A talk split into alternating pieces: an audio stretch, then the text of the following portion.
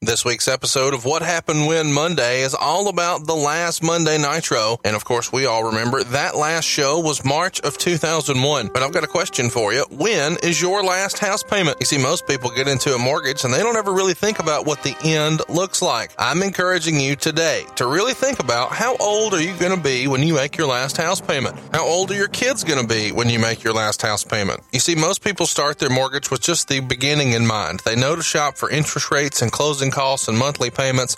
But the number of payments isn't something a lot of people really think about. Are you going to be able to help your kids with their college tuition? Are you going to be able to retire on time? Is your mortgage going to keep you from being able to do that? First Family Mortgage wants to get you a mortgage that makes sense for now, but also helps you line up your long term goals. We'd be happy to help you find a way to save some money. And if you're listening to this on Monday the 13th, you need to check this out today. Interest rates are set to rise tomorrow. The Federal Reserve is meeting on the 14th and 15th, and they've all but said they're raising interest rates. By how much, we don't know, but we know they're going up. If you've got a home equity line of credit, if you've got an adjustable interest rate, if you've got credit card debt, you owe it to your family to call First Family right now. The call's toll free, and if we can't save you money, we won't waste your time. At 888 425 0105 or just get yourself a quick quote right now on our website. It's 1fmc.com, or maybe even better yet, email me your scenario. That's right, me, Conrad Thompson. My email address is conrad at 1fmc.com, or if you're on Twitter, just feel free to send me a direct message. Anyone can. It's at Hey Hey, it's Conrad. We'd love to help you find a way to save some money, and if we can't save you some cash, we won't waste your time. NMLS number 65084, Equal Housing Opportunity Lender. Check it out right now, 1fmc.com. Let's get to it. What happened when? Monday. This is the MLW Radio Network.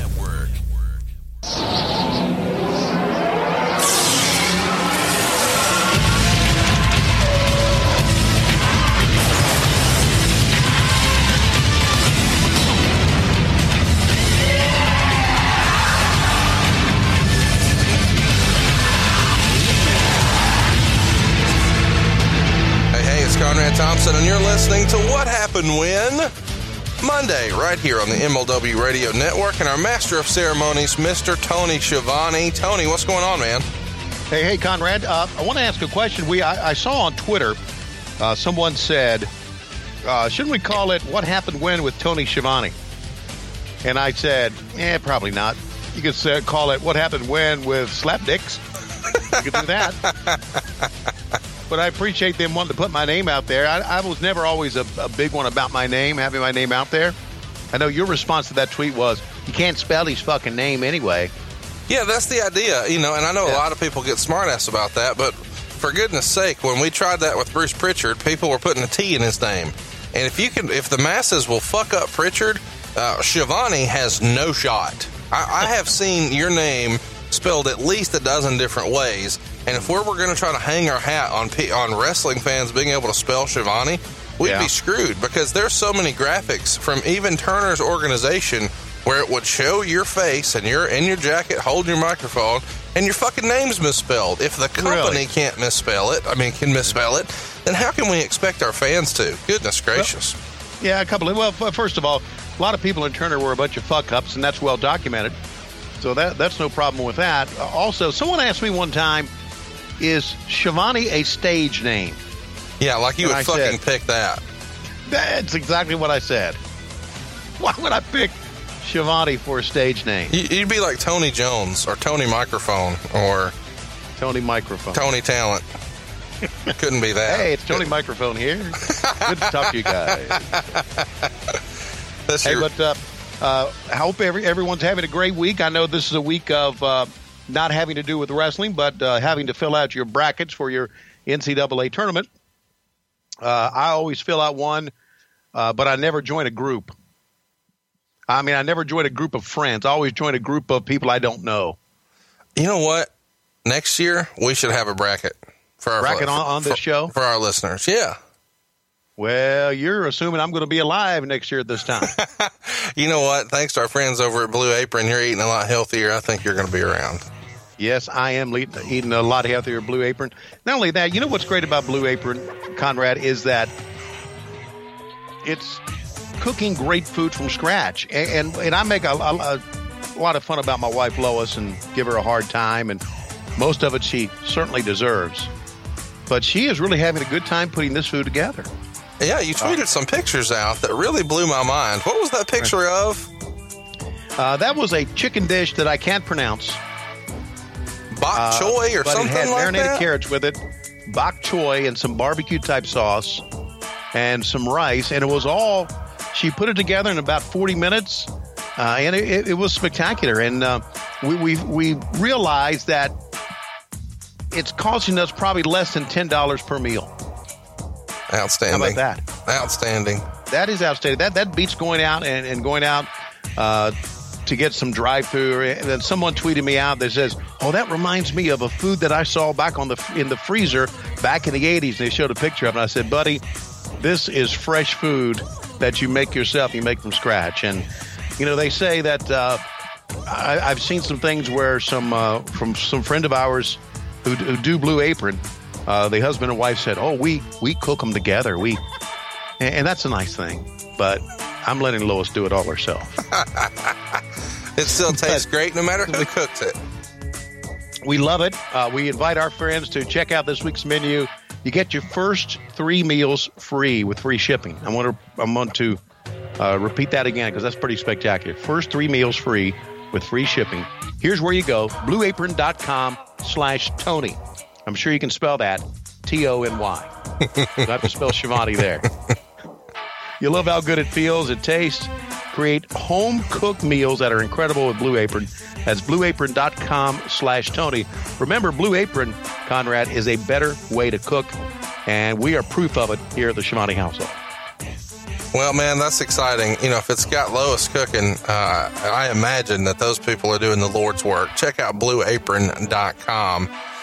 So, one of the things that happened over the last week, man, uh, is we got lots of feedback about Klondike Bill. And I can't tell you how many people are actually pushing us to do a Klondike Bill episode with nothing but Klondike Bill stories. I don't know that we have the opportunity to really do that here, but we do have the opportunity for you to go ahead and help live the legend that is Klondike Bill against all good advice and, and rational thought. We have put together a Klondike Bill t-shirt over at prowrestlingtees.com forward slash WHW. Tony, you're a bit of a wordsmith. Can you describe what this shirt is all about? Well, th- I'm a bit of a wordsmith. I'm a bit of a bullshit artist, is what I am. uh, this, uh, instead of the word Klondike, we use the word Klondick. And uh, we also put what most people who listen to this podcast remember Klondike about, and we put a caricature of a kielbasa on there as well. So uh, we certainly hope that you get it, enjoy it. Don't put it in your mouth and chew it because you never know when it's where it's been once it's been laying around your house. Uh, and and enjoy Klondike Bill with it. I got to thinking, Conrad, that Klondike had a very very nice, fine family, and I hope they never listen to this podcast. I'm sure they have. I'm sure they hate you. That's that's awfully nice. That's awfully nice. Uh, But here's the deal: if they give you some shit on Twitter, you can just block them. We've got a shirt that even says that: the Great American Blocked Party. Eat, Right. sleep, block, repeat, and even uh, not the Shockmaster, the Blockmaster. You need some of that. Go ahead and check out all these funny shirts, and you'll know that pasta still rules, brother.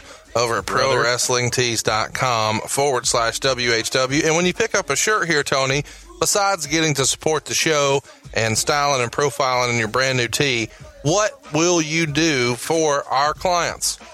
I will give them a phone call, a Boom. personal phone call.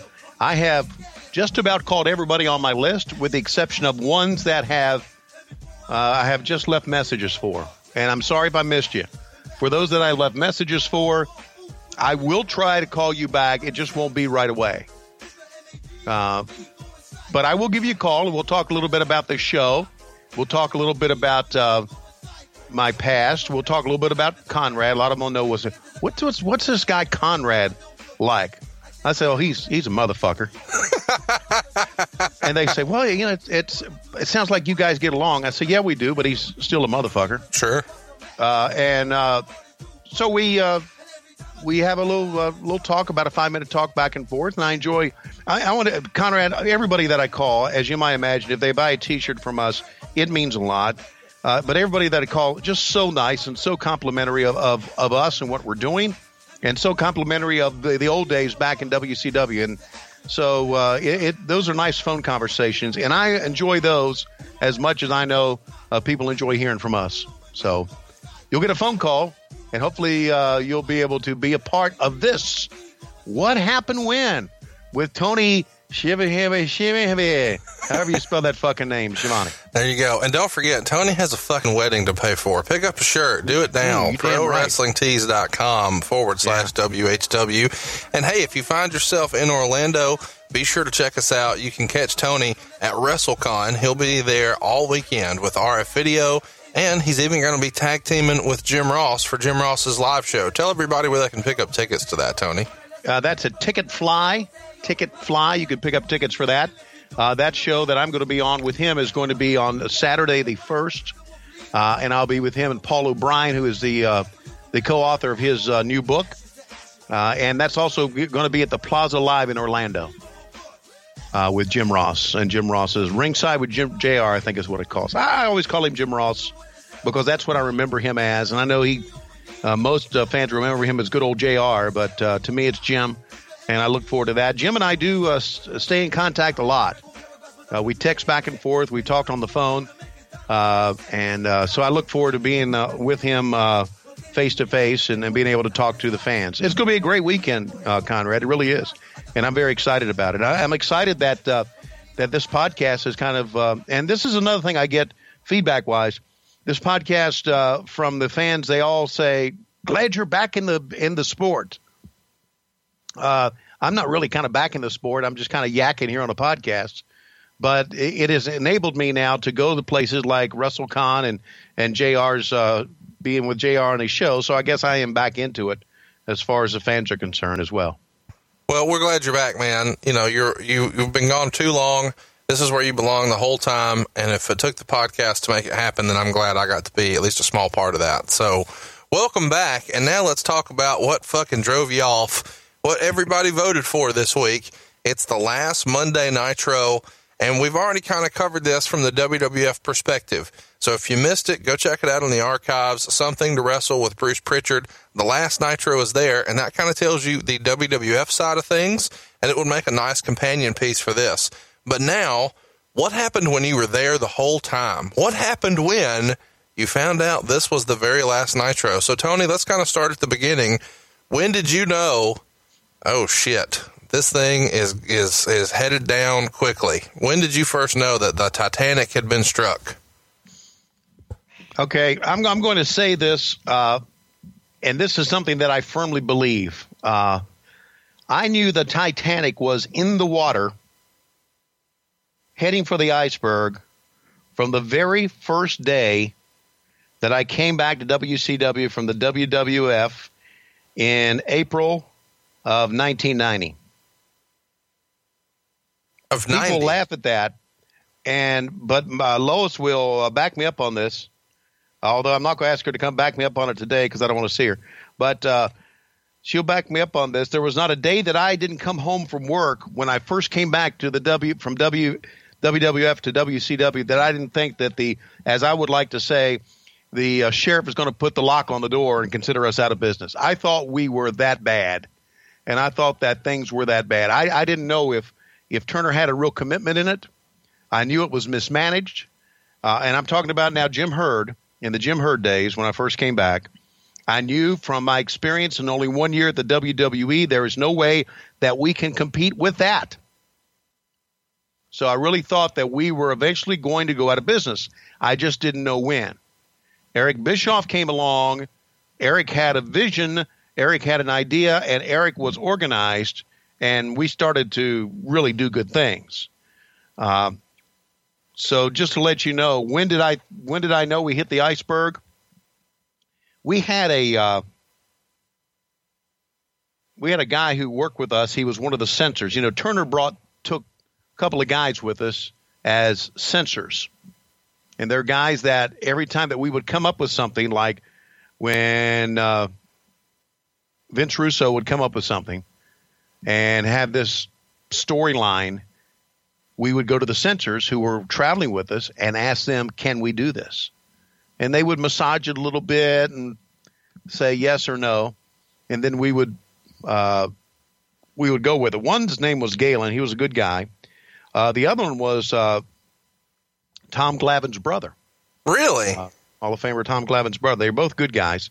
Galen called me one night and he said that uh, Turner has decided they're not going to carry wrestling anymore uh, at the house, and that was that may have been the week before that that Nitro.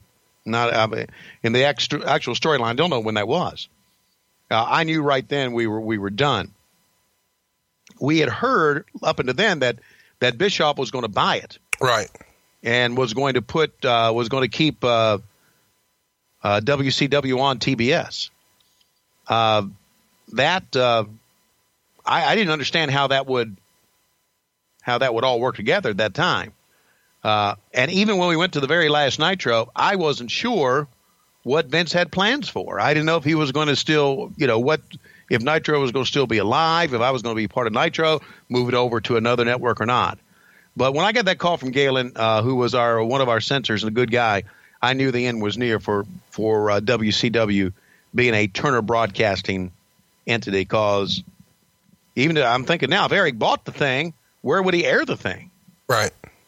So um, that's when I knew, So let's kind of run through that. Uh, and I was pretty upset, by the way, as you might imagine. Well, yeah. Yeah, Uh, Bischoff left WCW in the fall of '99, and then he comes back. He comes back in the spring of 2000.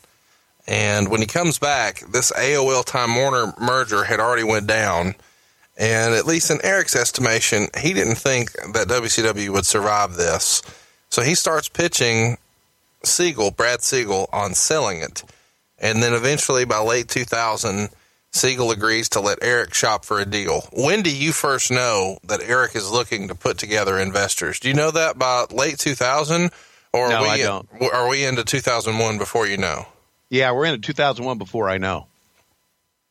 I didn't know that at all. So you the- know, it's and again, I I think I've said this before. When things started to go badly, and and as uh, we know, around that time things were going badly, we were bleeding money. I tried to stay out of the loop right. Because as much as much as you, if you keep your ear to the grindstone and you hear how badly things going, then you're feeling worse, right? Yeah. So you try to remove yourself from it. So I try to do that. I mean, when I got that call from uh, that censor that night, uh, the logical thing to do would be pick up the phone and call Eric. But I, I didn't want any part of it. You know, I didn't. I just said fuck it, which is what I said about a lot of things. So, so I, I didn't. I didn't know that was going down. Supposedly, um, Bischoff finds the money sooner rather than later, and he finds it with Brian Bedol and Steve Greenberg of the Fusion Media Ventures, and they had actually started the Classic Sports Network and then sold it to ESPN, and they made a bunch of money doing that, like 175 million bucks or so. So eventually, Bischoff winds up raising around 67 million dollars to purchase WCW, but then there's some negotiation as to whether or not TBS will continue, Turner Broadcasting Systems will continue to air the product. And when Ted Turner hears that maybe there's an offer on the table to sell WCW, he's kind of fired up and doesn't want the programming to wind up with the Fox networks with his rival, Rupert Murdoch. Do you remember hearing conversations about that, Tony? That Turner was no longer kind of at the helm, but he wanted to make sure that the programming didn't wind up with Rupert. No, I never heard that. As a matter of fact, I just heard the opposite. That Ted was was completely removed from it and had no say so in it at all. Uh, I think if Ted had some say so in it, that maybe we'd have still been still been around. Yeah, it's unfortunate that uh, Ted was no longer at the helm.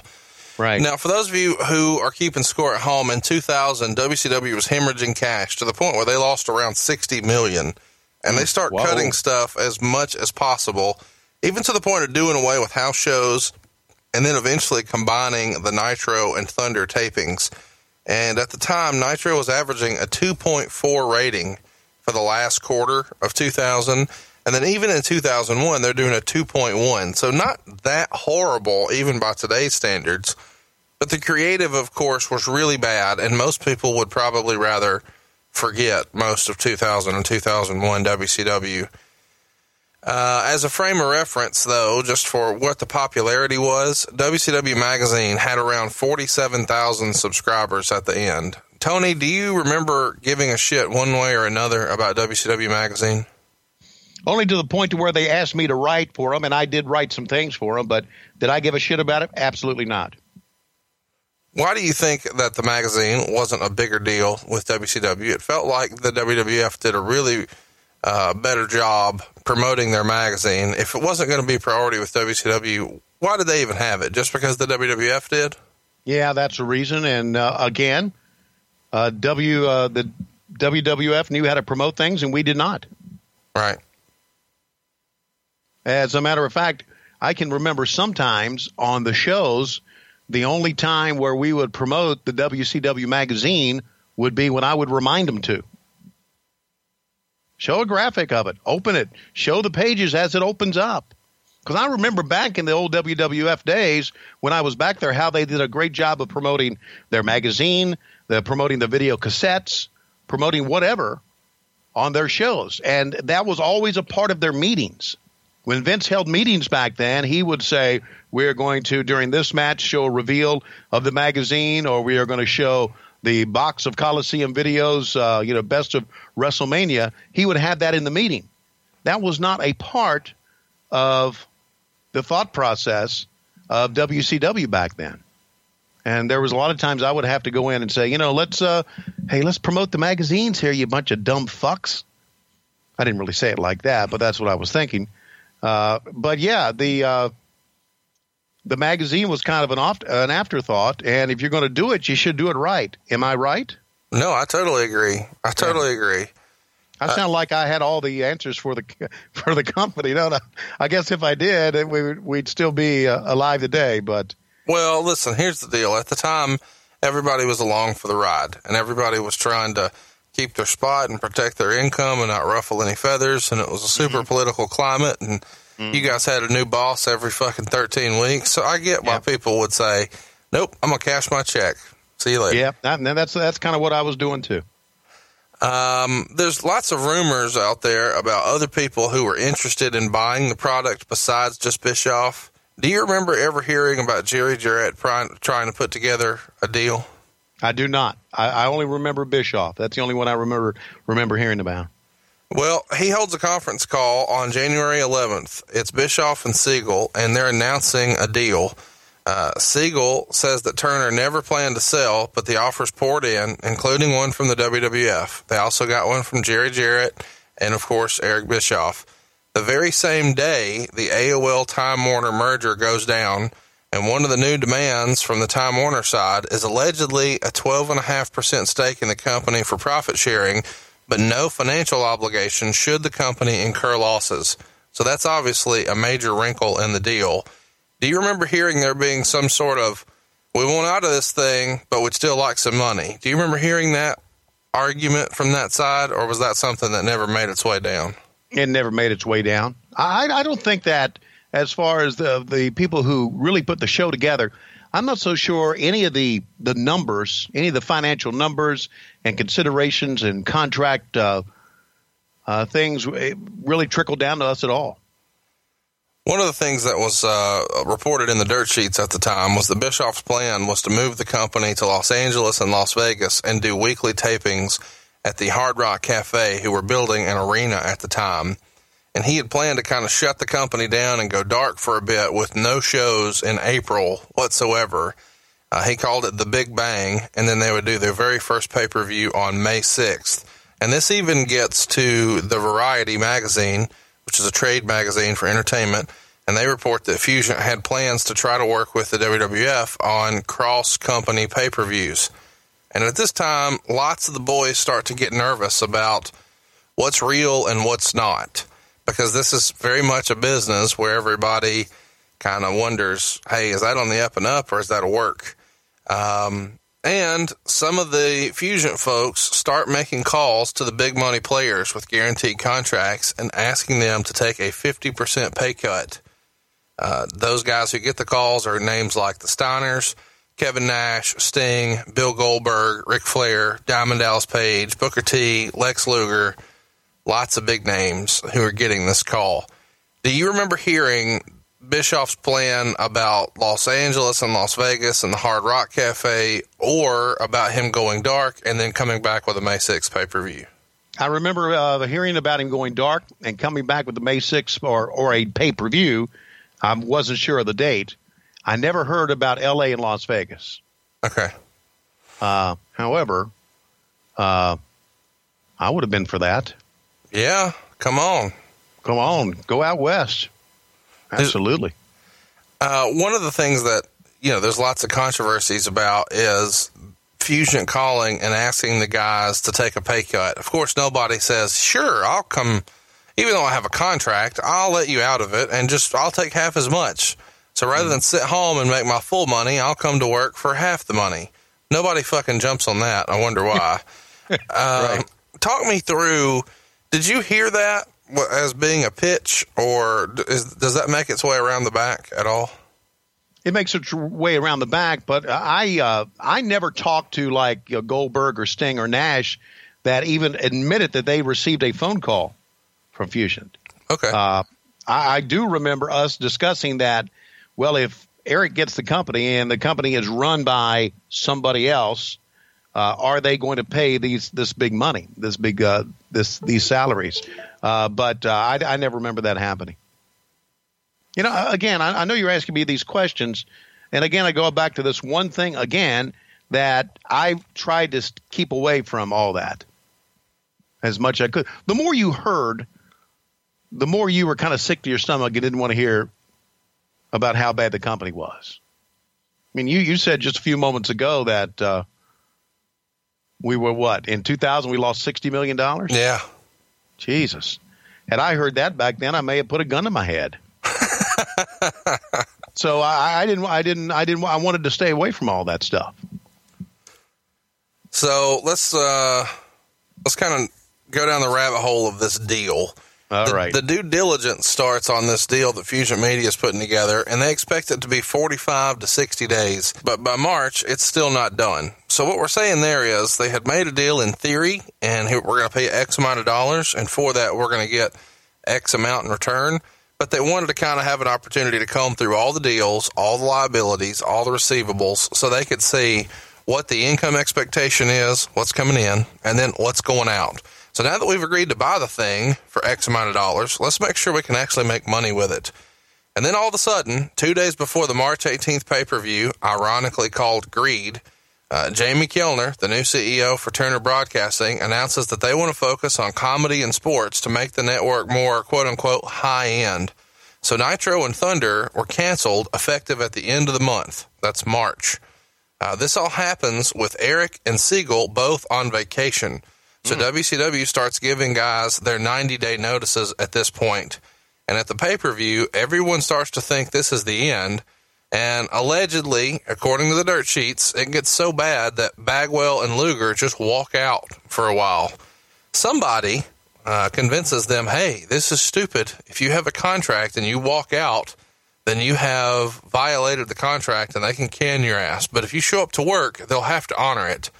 And this is all being handled for Eric Bischoff by Johnny Ace, who we all Right. know now would become very powerful with the WWE. But he was he was kind of Eric's right hand man here for WCW. What do you remember about this notice coming out right before Greed that the shit's canceled and the chaos that ensued backstage at Greed? Uh, I don't know anything about the chaos that ensued, but I, I knew that we all knew that it was canceled. Uh, I had gotten the call even before uh, WCW Greed. Uh, I don't remember hearing about Bagwell and Luger walking out. Was that actually when the show uh, was underway? It may have been, yeah. Yeah. So that, you know, there's a lot of crazy shit that went on once we were on the air that we've discussed uh, throughout the weeks here. Uh, that could have been it. Uh, it wouldn't surprise me. It wouldn't surprise me if they were trying to make a stand that they would make it once they're on the air. So that wouldn't surprise me. TBS spokesman Jim Weiss said in the New York Times basically, we've decided that professional wrestling in its current incarnation is not consistent with the upscale brands we've built at TNT and TBS. Therefore, we will not be carrying it. Hmm. Do you remember reading about this or hearing about this, or when does it start to become public knowledge? What are people in your life saying to you about, oh, fuck, what are you going to do? Well, uh, people in my life are not saying that. Uh, I always thought that I would have a job somewhere. Uh, I never wondered if I never thought I would make the money that I made in wrestling. But what what what's uh, interesting about the comment is that professional wrestling in its current incarnation. What would that say? What would that mean? Well, in my head, it think? means that it had been so, uh, you know, once upon, well, trashy, raunchy. Um, okay. You know, it was not necessarily. I don't know the right word to say. Yeah, I, I think, well, first of all, it, it's a bullshit statement. That's sure. number one. Uh, and I can understand about trashy incarnation, uh, but the upscale brands we built at TNT and TBS, right? Okay, bullshit to that. number one, big bullshit to that. And number two, if they wanted to have professional wrestling in a different incarnation, they could have had it. They could have had anything they wanted to. Right. So that, that's why that's a bullshit line. Here's the deal: they wanted to, as soon as Jamie Kellner was uh, in charge. They wanted to shit can it, and it didn't matter what money it would make for them. They didn't like it. They didn't like pro wrestling. Kellner didn't like it. The AOL people didn't like it. And as we know by now, as history will show us, uh, the AOL people, especially Jamie Kellner, were the biggest fucking idiots that ever walked the face of the earth. Well, tell us how you really feel. Yeah, fuck them. How do you sell? How do you sell the entire library for what was it? What was the reported sale for the library? Couple Am I million. getting ahead of us here? No, well, it's a couple million. A couple million. How much do you think Vince has made on that library? A couple a, million? A multiple of that. Yeah. Okay. Okay. So why don't you just take the library and say, you know what? Uh, basically, we've decided that professional wrestling in its current incarnation is not consistent with the upscale brand that we built at TBS and TNT. Therefore, we will not be carrying it. However, we will keep the library and we have enough forethought to know that it's going to make a lot of money for us down the road in DVD sales or videotape sales. And then, of course, even down further down the road in digital sales. No, they were two big dumb fucks to know that. See, that's what, that's a, that, looking back on it, that's what pisses me off about the whole thing, Conrad. Was the amount of money it was sold for? Is what pisses yes. you off? Yes. I mean, you're letting guys like I, I don't know who Jim Weiss is. Uh, I, am not so sure where uh, Brad Siegel falls in all this. Although Brad was good to me, but you got Jamie Kellner. How can a guy like Jamie Kellner be considered an executive when he lets all this money slip away? When he did not have enough vision to know where the the TV business would be in all these years down the road, just blows me away. I mean, forget about closing WCW talk about how much money the library is worth. How much money the library is worth. The next day after this New York Times statement uh, is a Monday Nitro, and Bischoff calls into the show. He's not there. And he says something along the lines of Many of you know that for the past six months, I've been working with a group of people whose goal it was and is to acquire World Championship Wrestling and to grow it once again to become a competitive, dominant wrestling organization worldwide but recently we've hit a couple of roadblocks that may be, in fact, brick walls. Tony, you're there for this show when this call comes in. Uh, when you hear Bischoff make this statement with this sort of defeated tone of voice, do you know that's the end right there? No, no, I don't. No, I, I mean, I was I thought he was still trying, right? And I held out hope that uh, that he, in effect, would uh, would come up with something.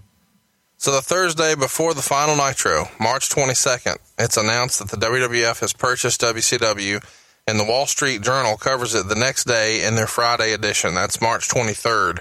Supposedly, the executives and attorneys worked until the wee hours of Thursday morning to get a short form agreement in place, and the speculation at the time was that it was 10 to 15 million dollars, and that's what was being reported.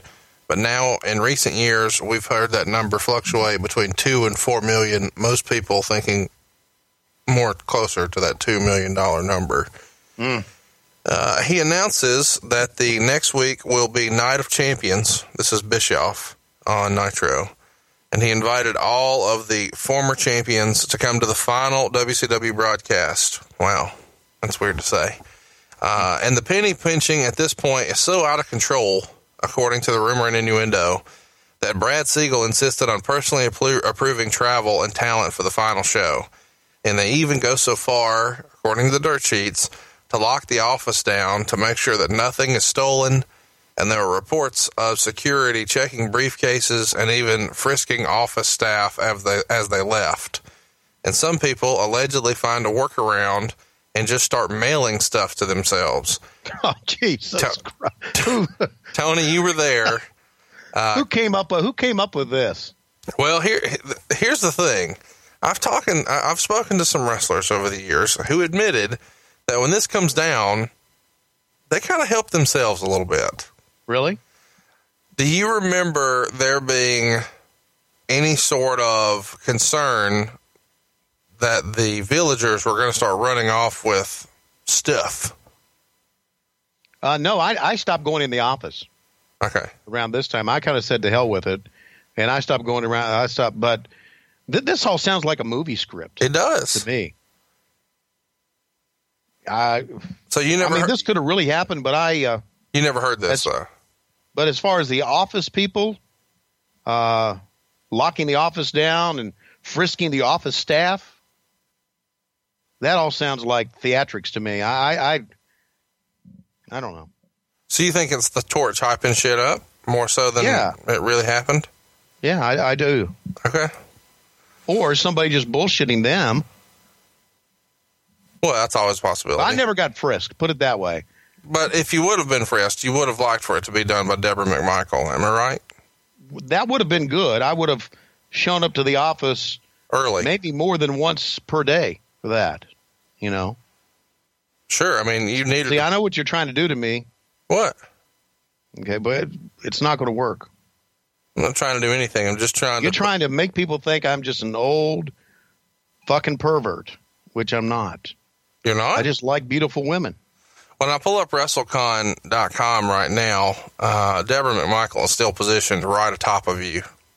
Really, I gotta think that's a rib. that must be uh, that must be luck of the draw. Don't you think? Well, I don't know. Underneath you is Iron Sheik, so if you don't like what's above you, he's going to make you humble. Uh, before the show, AOL starts offering guys on guaranteed contracts who are earning less than $500,000, 70 cents on the dollar as a lump sum, and those between half a million and 1.5 are offered 40 cents on the dollar. But guys who are one and a half and over per year get 30 cents on the dollar. And the Torch notes that uh, this is just where the negotiations opened. They were just interested in trying to cut as much of their long term loss as they could with one lump sum up front.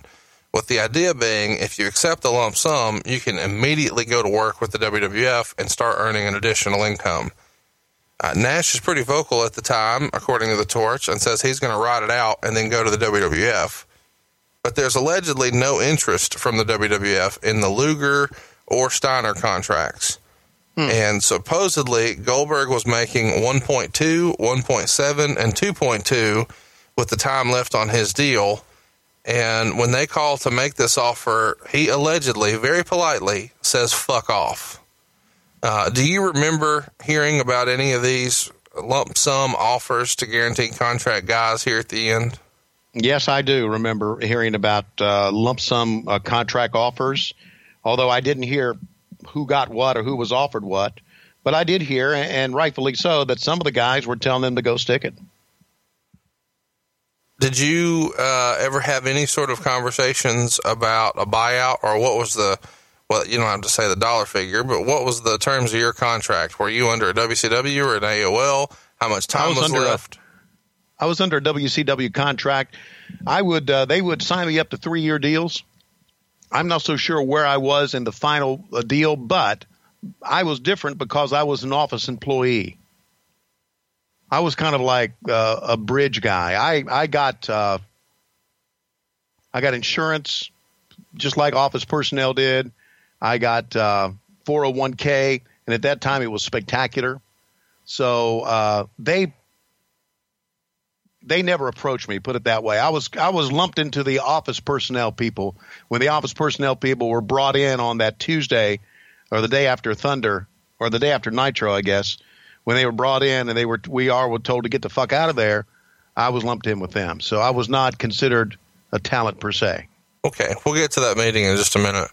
Okay. Uh, let's talk about the final Nitro. Uh, it's Mm-hmm. been reported that Shane McMahon held a meeting and told the boys that there will be a WCW show put together and it'll come together over the next six to eight weeks, but all the details are not ironed out yet.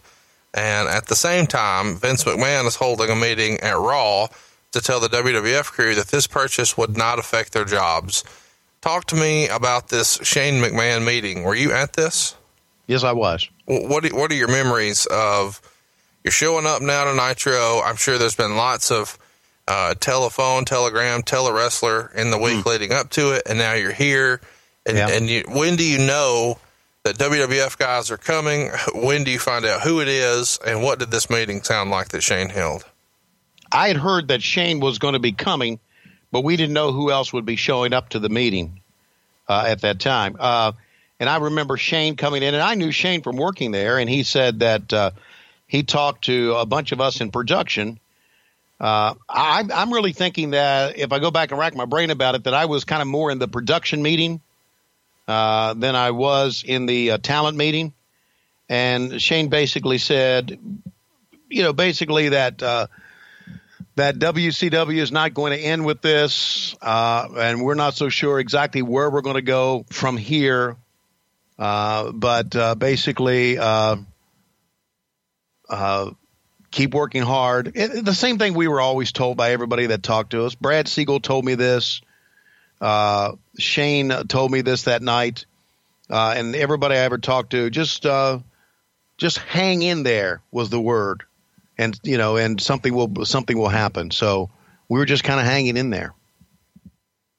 It's not very encouraging. Am I right? No, it's not. No, it's not. Listen, it was not. It was not a good time uh, to be with WCW, and I'm not even talking about this final Nitro night uh, at the end of March. It was just not a good time to be with WCW because of all the shit that was going on. Uh, you know, uh, apparently the dirt sheets knew more about my business than I did. And you felt that Yeah, way that- at the time, not in hindsight, but right then. Right. Okay. Exactly. And uh, you know, if if you're involved in something like this and it's going down the shitter, and it's going down the shitter from something that was really really good not that long ago, and you're racking your brain to say, you know what, you know, uh, how much of an, a part did I play in this? Uh, and then you do some little uh, introspective work on yourself, uh, and then you hear all these rumors, and just chasing down these rumors are exhausting. It's just it's not a good place to be. It really is not. So I remember Shane and, and I know Bruce was there that night. And I remember just kind of just trying to focus this shit out and say, you know what, I'm just gonna gonna do my job and just you know Talk I to me couldn't run up and say, "Hey, you guys got a job for me," but I didn't. I, I, I just uh, that sounded that would be bullshit. Number one, and number two, I was, I was exhausted, Well- exhausted. I'm curious about that because there's a lot of people who wouldn't view that as like a cockroach move to go and say, "Hey, do you have a job for me?" It's a self-preservation move. Why? Mm-hmm. Why wouldn't you go make the approach and make the pitch? I was exhausted. I, I was I to to be honest with you, You were fucking Uh, over it. yeah, uh, and I was. Uh, I'm not so sure uh, how much I wanted to stay in the business at that time. Well, there you go. Fair enough. Yeah. Uh, so you mentioned a minute ago that you were in the production meeting. I'm curious who else in the production meeting. In my head, Johnny Ace is there. Bruce Pritchard's there. Do I have that right? Who else is there? Hmm. I'm sure Craig Leathers is there. Uh, I, I don't know who else. I'm sorry. Okay. Uh, let's get to the last edition. It's uh, March 26, 2001. Uh, it was supposed to be held at Club La Vela, but that doesn't wind up happening. Instead, it's in a hotel courtyard. And supposedly, the promoters who were putting together the deal with Club La Vela, like they had in the prior years, that deal kind of fell apart in the weeks leading up to this. Do you remember why or how or when it pivoted from being at the club to now at this hotel? I do not. Uh, do you remember anything specific about the hotel that it was held at? Any fun little stories you can share? Uh, I remember uh, by that time the Nitro girls were kaput. And I remember coming out of my room and seeing uh, one of the Nitro girls uh, coming out of a hotel room and thinking that was awfully odd to see them there. And I was just wondering if maybe that some of the Nitro girls were, I don't know, jockeying for a job. Were there to meet the WWE guys. Jockeying for a job is a great way to turn a phrase. I know what you're thinking. That's not what I meant. That's what you said. you, Hey, was, was Klondike Bill at the last Nitro? I don't know. I don't think he was. If he was, what might he have said about those Nitro girls coming out of those hotel rooms? he probably would have said, uh, knowing Bill, he probably would have said, I don't care about seeing them naked. I just like to collect their panties after they do their routines. And probably would wear them on his head Well, the rest of the night. who hadn't done that? Yeah. Uh, okay, let's get to it. You know, I asked Bill one time, I said, Bill, what would happen Here we go. if you were with a girl? I used to try to get him all fired up. I said, what would happen? I, I, I know I've told you this. What would happen if you were with a girl and she was completely clean, had no body odor or anything about her? He said, I'd go tell her to put some sweats on and run about two miles and then come back and see me. That was Klondike Bill. He liked The the, dirt- he liked the smell. Yeah, the the dirtier the it, it's just that's the way he was. He liked the bodily fluids and smell. My God. Yeah, I mean, I my God is right. It just there was no there's I don't think there's ever been a man like him ever. If there was, he was never out front about it like Bill was with his friends. Go get your uh, Klondike shirt right now, prowrestlingtees.com forward slash WHW. What would Okay. you do for Klondike Bill? Okay, but Um, but still, I, I do remember seeing some of the Nitro girls there, and and I, I thought it was odd that they were there, and I just got to thinking that well maybe they're here to try to you know talk to the WWE people, WWF people about a job, and uh, that was the one thing that I remember about that day. So, when are you told about this simulcast piece of business that's put together? Because this is kind of revolutionary, and maybe a lot of things, uh, you know, we can talk about in this show. But man, the idea of having a simulcast of Raw and Nitro, even for just a minute, is pretty fucking awesome. I mean, that's genius of Vince McMahon, don't you think? Oh sure, absolutely, it's genius. Uh, I I know that leading up to it, we knew it was going to happen, but exactly what my role would be in that uh, was unclear at that time. No one really said. Uh, no one really said to me in any production meeting that uh, once Vince gets on the air, that you and Vince or you and the announcers would talk back and forth, or they would go back to you. I just remember when it happened, Craig Leathers or somebody in my ear said, "That's it, you're off, no more." So I, I kind of I, I knew there would be a simulcast, but what my role would be at the simulcast was not really clear to me until the end. Wow. Well, we'll and, get and again, there. that goes back to how we always did things. We did things on the fly a lot, you know, and we certainly did things on the fly that night a lot. So Vince McMahon opens the broadcast, and uh, it's a pre-tape done backstage at Raw, which is in Cleveland that night.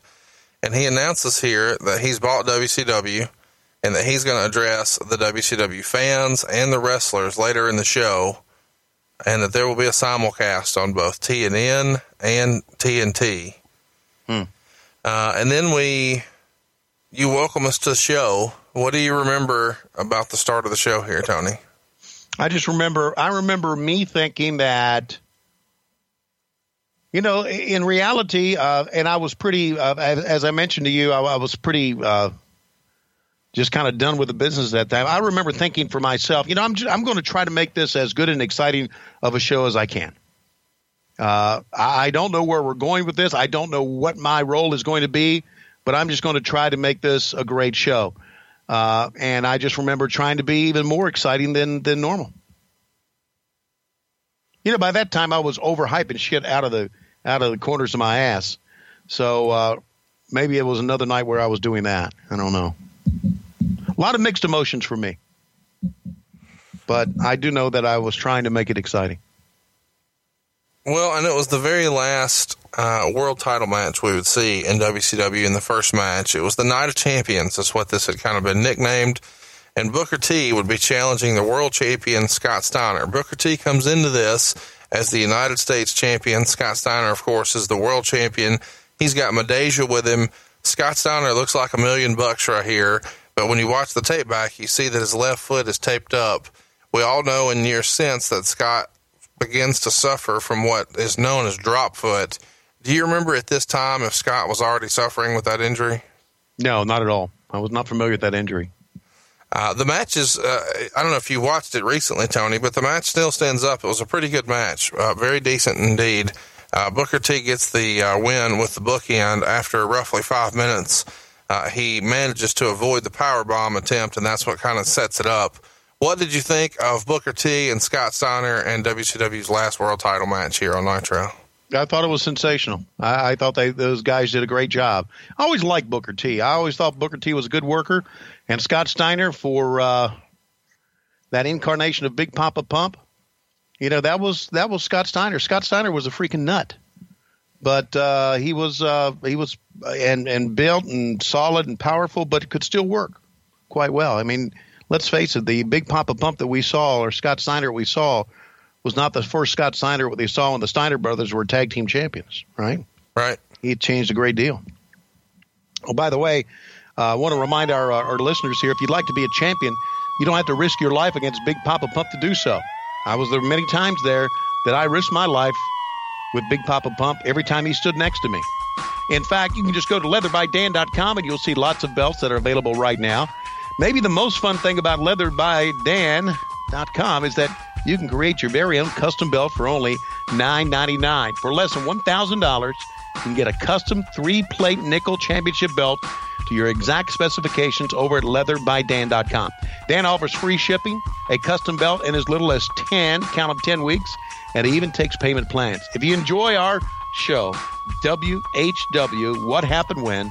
Please support our sponsors, and Dan was our very first one. Check out leatherbydan.com and be sure to click our WHW logo for this special offer. And that's leatherbydan.com. Hall, if you hear me, slap dicks. And remember, the best reason to get your belt from leatherbydan.com is Dan is the fucking man. Not mad at that. Man, I don't know. Uh, you know, obviously, we're going to talk about the Sting and Ric Flair match, but prior to the world title match, you guys gave an opportunity to let Ric Flair kind of have his turn on the mic. And he had a pretty emotional promo here mm-hmm. about, you know, Vince McMahon and this being the end and blah, blah, blah. What did you think of, of Ric Flair's last promo? And did you think this was probably the last time we would see him in a ring? Now, of course, we know that didn't happen, but given his status and, you know, as long as he had been in the business, you kind of had to think this is probably it for Ric. Am I right? No, I didn't think that. Really? No, not at all. I, I, I didn't think that that at all. Uh, again, you know, it, it goes back to what you see on the air. A lot of times, I'm not so sure that I believed everything that I saw on the air. So even though it was an emotional uh, interview and it sounded like it could be the end for Ric Flair, absolutely not.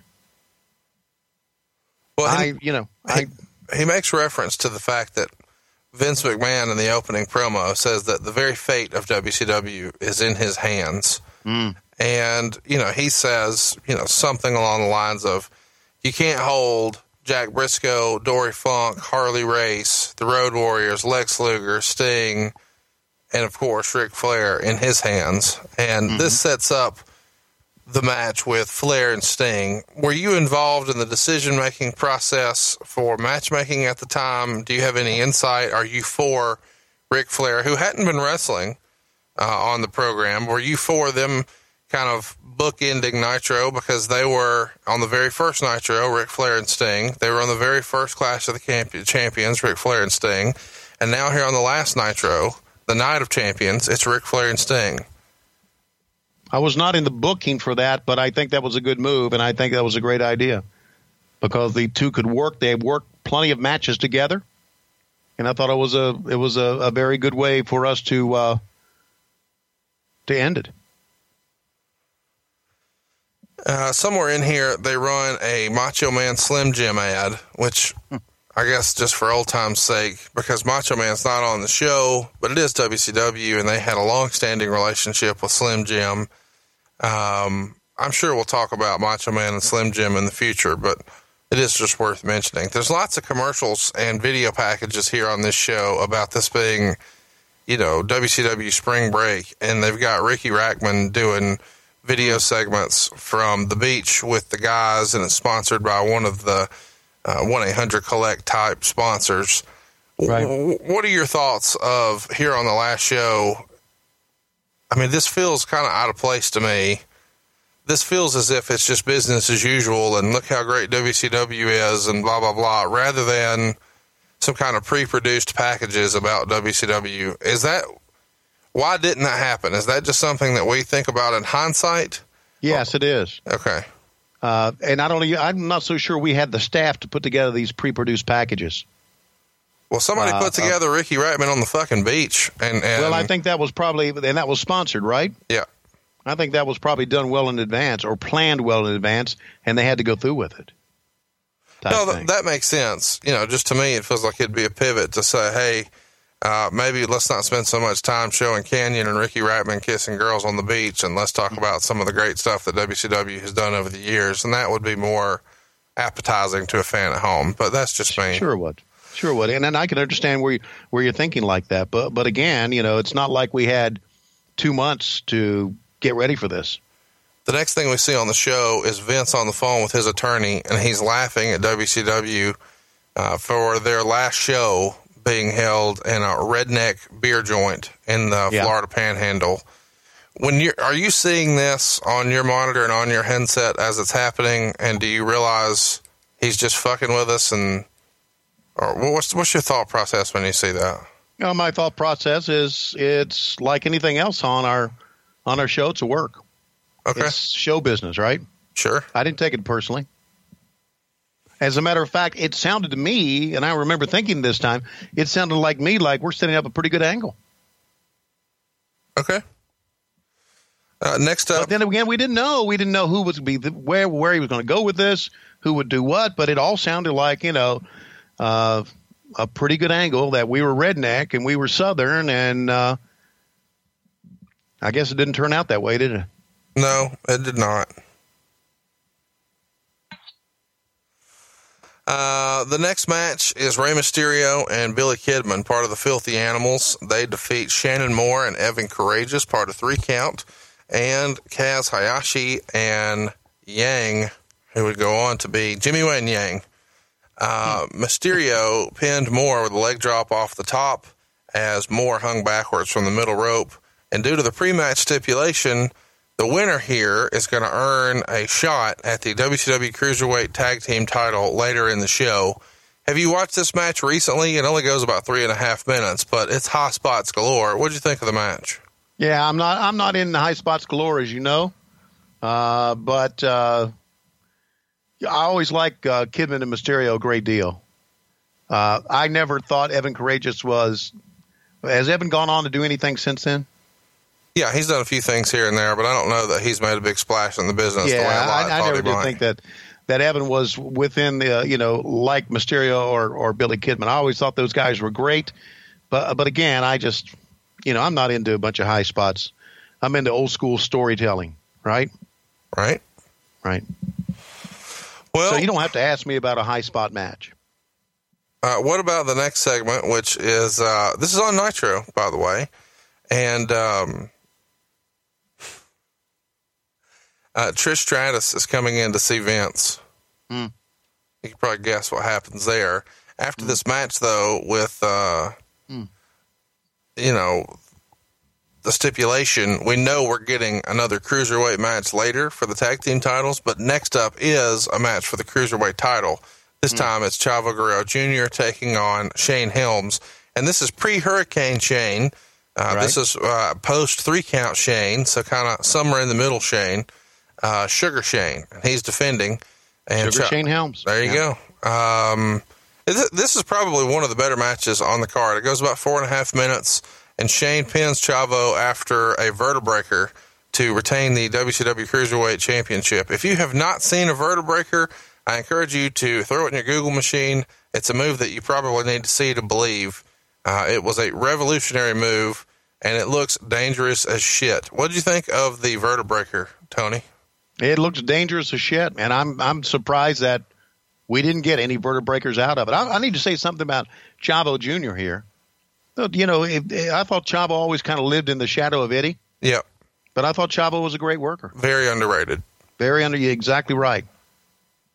Exactly right. I, I always liked him a lot. Good kid. I find it interesting uh, that in this match you have what would become three agents in the business because the referee is Armstrong, who is now an agent with WWE. Yeah. Hurricane is an agent with TNA, and Chavo is an agent with Lucha Underground. So all three with different promotions in 2017, all working behind the scenes as producers and agents. Uh, so it goes to show you there is life after your in ring work. Yeah, there's life after in ring work if you want to, uh, if you love the business and you want to uh, stick with it. And obviously, if you think about guys who are agents right now, those are guys who have stuck with it. I'm telling you, and I know, uh, Conrad, you know guys who are agents as well as I do. That's not an easy business. No, That is a very difficult job to do. You got the pressure of the job. You have to answer to people higher up, and the travel is brutal. brutal. Absolutely. It is a, a thankless job. Uh, You know, our mutual friend Arn Anderson uh, is on the road as much as every WWE superstar, but without the limelight and the pop of the crowd. But putting on a suit every day and working backstage, producing segments every day, and then hopping in a rental car and driving 300 miles in the middle of the night to the next town, clocking Exactly. in, clocking out. It is a a full time, unenviable position, but I'm sure it can be very, very rewarding when you see how some of these guys progress in their careers and to know that you had a hand in it. Yeah, and not, not only that, if, if there's a great match to be had and you're the uh, agent that set that up, then uh, I think we're saying the same thing. Sure. You know, you feel a part of that. Absolutely. Yeah. Uh, we go to commercial after this before you even have a chance to really tell us who's won. But we saw uh, Shane destroyed that motherfucker with a vertebreaker. Uh, When we come back, uh, Booker T is doing a promo with a U.S. title on one shoulder and the world title on the other, and he says he's not done yet and he's ready to fight anyone. So this kind of uh, gives you an idea that he's probably going to be a big part of the transition to the WWF. Right. Next, we get another segment with Trish Stratus. This time she's lost her jacket, and Michael Cole is here to interview Vince. And um, he's there to address the WCW fans' concerns. You can imagine how that turns out. Next up, the tag team titles Lance Storm and Mike Awesome are going to take on Sean O'Haire and Chuck Palumbo. And these guys are the natural born thrillers. Uh, that's what they're calling Chuck, uh, Chuck and Sean O'Haire uh, and they defeat Lance Storm and Mike Awesome. And Mike Awesome had been through a variety of gimmicks in WCW. This match only goes about three minutes, and O'Haire pins Awesome with the Swanton bomb after the jungle kick from Palumbo to retain the WCW World Tag Team Championships. What are your memories of this match or the players in it? Mike Awesome, Lance Storm, Chuck Palumbo, Sean O'Haire. I always thought Lance Storm was uh, pretty decent, although kind of plain guy. Uh, Mike Awesome. Uh, if I remember, Mike Awesome, isn't this, isn't this weird? I remember when Mike Awesome first started, the only thing uh, fans would uh, chant would, was, was about his haircut. Does that make any sense to you? Yeah. What's the old haircut called back in the 80s? Where it's long in the back and short in the front? The mullet? The mullet. They called him Mullet Head all the time. so every time Mike wrestled, I was thinking, what, mullet head, mullet head, mullet head, which is a shame because Mike did some pretty good things. Absolutely. Yeah. Uh, it's a shame that uh, he's no longer with us. He was always Yeah. one of my favorite performers, very underrated. Uh, Lance Storm, of course, we know, had a pretty lengthy career with the WWF. Chuck Palumbo had a good run there, tagging with Billy Gunn. Sean O'Haire would try a few different things in W the WWF, including being paired with Roddy Piper. Uh, now Sean O'Haire and Mike Awesome are both no longer with us, but Lance Storm is still very active online. If you're interested in catching up with him, uh, coming up next on the show, uh, we have got Shawn Stasiak and Bam Bam Bigelow. Mm. And uh, this is a tattoo match that was put together uh, the week before. If Stasiak loses, he gets tattooed. Mm. Your thoughts here? Boy, I love Stacy Keibler. Who who doesn't, man? man? Let me just take a minute right here and uh, announce proudly to everyone that David Flair was the fucking man. Wasn't he the man? God, David Flair's the man. Yeah. Uh, you know, uh, it's going to sound like the same old thing with Schiavone, but again, Stacy Keibler, was a sweetheart of a person. she was, she was so nice. Who was nicer, her or Deborah? see, see, I knew you were going to say that. Uh, Stacy had the nicest, longest legs that I'd ever seen. Her legs were long and lean. I don't know where we're going here. I don't know where we. I, I I can tell you that I got to know the Nitro girls. So Stacy, of course, was a Nitro girl at one time. What? No, she wasn't. Yes, she was. No, Stacy Keibler. That's how she started. but for like a fucking week, right? I mean, Okay, well, I well, I don't know if it's a fucking week. A week. It, it could have been a month. well, I'm just saying it feel it feels like uh, she was not a part of that act very long at all because she was Mrs. Hancock in a hurry and whoo, roll tide. Roll Tide, go dogs. I, but I got to I got to know the Nitro girls. Uh, Stacy being one of them. Uh, uh, Fire and uh, Spice and all those girls, just kind of hanging out in the makeup department in the back.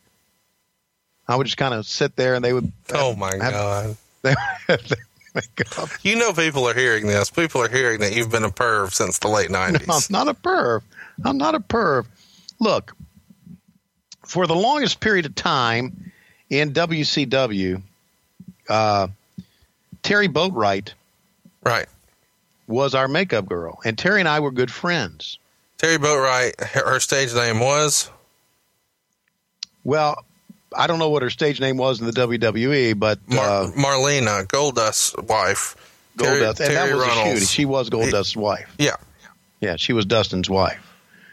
Um, but uh, and so I would sit back in the in the in the makeup room and talk to the makeup artists back then because you know we had a lot of time on our hands, and the Nitro girls would come back and get their makeup on, and I would just kind of sit back there and talk to them, and I would have my makeup put on, and I got the don't look at me like that. I got to know the I got to know the Nitro girls very very well I'm sure you did. and I got to know, I got to know Stacy Keibler very well, and I was very very happy to hear that she became quite a star after her years with Monday Nitro. So yeah, she wins her spot. They held a contest in late '99 for the next Nitro Girl. And in November, she wins. And uh, her routine is watched by like over 4 million folks. People really mm-hmm. dig it. She wins a spot uh, with the Nitro Girls and $10,000. But very early in 2000, they just scrapped the whole Nitro Girl concept completely. So that's right. when she's introduced as Mrs. Hancock. So she's there yes. for a cup of coffee, uh, but not very long. Shawn Stasiak, this is how we got started on this, beats yeah. Bam Bam Bigelow, avoids the tattoo, wins the match in a minute and 23 seconds. Mm. Uh, and then we go to a cutaway and we see William Regal talking to Vince and trying to talk him out of buying WCW. And he's rocking a WrestleMania 17 baseball jersey. It's important to remember that even though this is all going down, that Sunday is WrestleMania 17, the biggest WrestleMania that the WWF would ever hold at that time. Uh, so this is the go home edition of that show, which I think a lot of people kind of forget in hindsight. But they Regal, sure do. Regal kind of trashes WCW in his promo here at events, and I'm curious what your thoughts are sitting here listening to him bash WCW. You assume this is still just business as usual or shooting an angle, right? Yes, I do. Next uh, segment on the show is Diamond it's Dallas Page. Everything is will work to me. Remember that. Even this, everything that I podcast. see on the screen, I feel is a work. Everything that I see on my little monitor, I'm thinking it's a work. Um, next up is Dallas Page essentially saying goodbye. Uh, mm-hmm. He says he's loved the ride. He wants to know what's next. He thanks everyone who's been there for him, gives all the credit to the fans, and says it's time to take this to the next level. So that kind of gives you an idea that he too is going to be figured in with the WWF.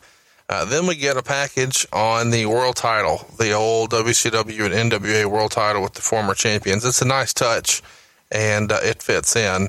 We do another cutaway, and we see Vince saying it's about that time. Next up is the Cruiserweight Tag Team title match, and this time it's going to be Rey Mysterio Jr. and Billy Kidman, who won the match earlier, and they're going to be challenging Elix Skipper and Kid Romeo, uh, with their winner becoming the Cruiserweight Tag Team champs. Of course, Kidman pins Skipper with the Kid Crusher to go ahead and get the victory. And during the match, Schiavone you took Steve Regal to task for bad mouthing yep. WCW earlier in the show and talked about how you had to put his ass over when Regal was in the company. Is that a line that's fed to you by production to kind of keep the angle going, or is that just. Tony calling an audible? That's me calling an audible. Uh, and uh, aside from uh, the greatest night in the history of our sport, and that'll put butts in the seats that is a, a line or that is a moment that has been uh, that fans have questioned me about uh, for quite a while. Uh, I've received a number of tweets from fans since then, and especially as of late, wanting to know was I really upset at Regal? And was that me being very angry that the company was going under and Regal was in the WWE? Uh, and I have to say that I must have been a hell of a worker because I love Steve Regal and always have. Uh, he's one of my favorites. We still, Steve Regal and I, uh, communicate back and forth almost on a weekly basis. We tweet each other jokes all the time, or uh, text each other jokes all the time. And uh, I was that was me working. That's what that was right there. That was me uh, on my own. Why not say it? It may sound good. It was me working uh, and me going on my own at that time. I was not angry at Steve Regal. I was not upset that we were what they were doing with the WWE at that time. I just thought that it would be a good retort from WCW towards Steve Regal, who obviously was burying our ass, even though he had made some money off us. So. What did I just you, want to set the record straight on that. What did you think of these turds of the belts that they're wearing here? These WCW Cruiserweight Tag Team titles. The the They're turds. the they're, turds. Fucking, they're fucking terrible belts. Yeah, they are. Dan wouldn't make anything like that. But no, he wouldn't. Leatherbydan.com does not offer horse shit like that. Exactly. Uh, yeah, they were turds. Next up, we've got Sting, and they were turd, uh, they were turds on a night, just just floating with turds.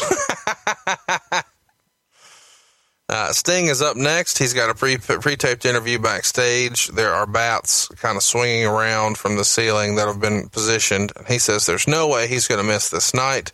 As for the future, nothing's for sure. But tonight it's showtime, folks. Another one of these silly spring break videos. Then we see Vince strutting down the hall. And now it's time for what most people probably remember most, besides the final segment on the show. It's Ric Flair and Sting for the last time on Monday Nitro. Flair, it's come out, has uh, shown up to the building without his gear, even though the WWF told him to bring the gear. And he thought he could talk his way out of not wrestling, but that did not work. When they realize he doesn't have his gear, Pritchard and company order him to get his family to package up some of his stuff, his tights, his boots, his robe, and then take it to the counter at the airport. And it goes counter to counter they send somebody to the Panama City airport to pick up the gear, and now Flair is wrestling. And Flair says the reason he didn't want to wrestle is because he was out of shape and he was embarrassed. So the compromise is Flair wrestles in a t-shirt. So a lot of people have wanted to know all these years, why did Flair wrestle in a t-shirt? Well, that's why he didn't want to mm. wrestle at all. Right. Uh, because he just didn't feel like he looked good and didn't have a lot of confidence in the way he would be presented on TV. So he thought he did everything he could to get out of this, but ultimately still puts the match together. Sting, of course, gets the win after seven minutes. Flair uh, submits to the Scorpion Deathlock. This comes after a superplex, and after the bout, Sting helps Flair back to his feet, shakes his hand, and the two hug. It's a cool little moment to finish Nitro. What'd you think of this this end of Monday Nitro? Well, considering that Sting and Flair uh, kind of set the uh, started the beginning for us. Uh, I thought it was a apropos way to end this, and I thought it was a very emotional end for both of them. And I and I did feel very good about being a part of this match. And I agree with knowing that Flair didn't want to wrestle in this match. I think again, just showing you uh, what happened and them hugging each other. I thought it was a great way for us to end. And again, I really wasn't sure that we were done at that time. I wasn't sure until the, the live WWE show uh, came on from Cleveland, and when Craig Leathers said, You're done. And I said, For the night? And he said, Yeah, for the night. So, so I talk- thought it was a good way to see them shake hands and hug. I thought it was pretty cool. Again, I didn't know what, where we were going to go from there.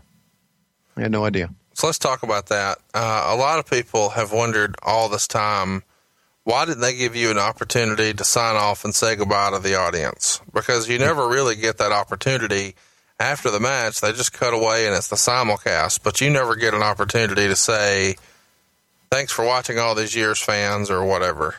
Yeah. Um, did you feel like that was kind of shitty that they des- no. that you deserve to do that? You're okay with it? I'm okay with it. I'm okay with it. Uh, when I was told by Craig Leathers, that's it, you're done. I took the headset off. I walked in the back, and I know at the gorilla position there, Shane was there, and Bruce was there. I said something to them. I walked in the back, and we had some some girls who had been working with for us with a long time. Wendy Turner was one. Annette Yoder was another, and there was a couple other girls who worked in uh, in uh, in marketing, and they were all crying in the back. And I remember thinking, man, this is why cry, you know?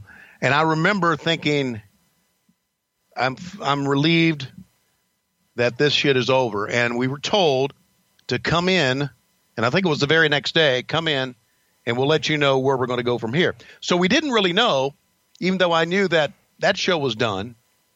Uh, I we didn't I didn't really know if I had a job or didn't know what the future would be for me in wrestling at that time. Only thing I knew is that the WCW TBS days were done. Right. And I was relieved for that because it was uh, it was not a good uh, it was not a good uh, final year for us, and it was one that uh, one that was uh, was pretty fucked up. And you can ask Lois, I wasn't uh, I wasn't in good spirits most of that final year. Because you just don't know. Yeah. You got so much invested in your time, money, and I've got kids in middle school, and you, you just don't know where you're going from there. So I had a sense of relief. I remember seeing the girls cry, and I remember packing my bags and saying, "Fuck it, I'm gone." I was out of there, and that was it for me in Nitro and WCW. But going back and saying, should I said, fans, I'd like to thank you very much for because I didn't know. I mean, I, maybe I would show up on Raw. I didn't know. I had no idea. I do remember thinking a couple of things here. Uh, I remember feeling, thinking about Jim Ross, and you know, Jim Ross was uh, kind of run out of WCW, Mm-hmm. and I remember thinking that probably Jim's pretty happy right now that he's on the the right side of this war, uh, and so I remember thinking about that. Uh, but that's kind of all I remember, uh, and I just I didn't hang around to.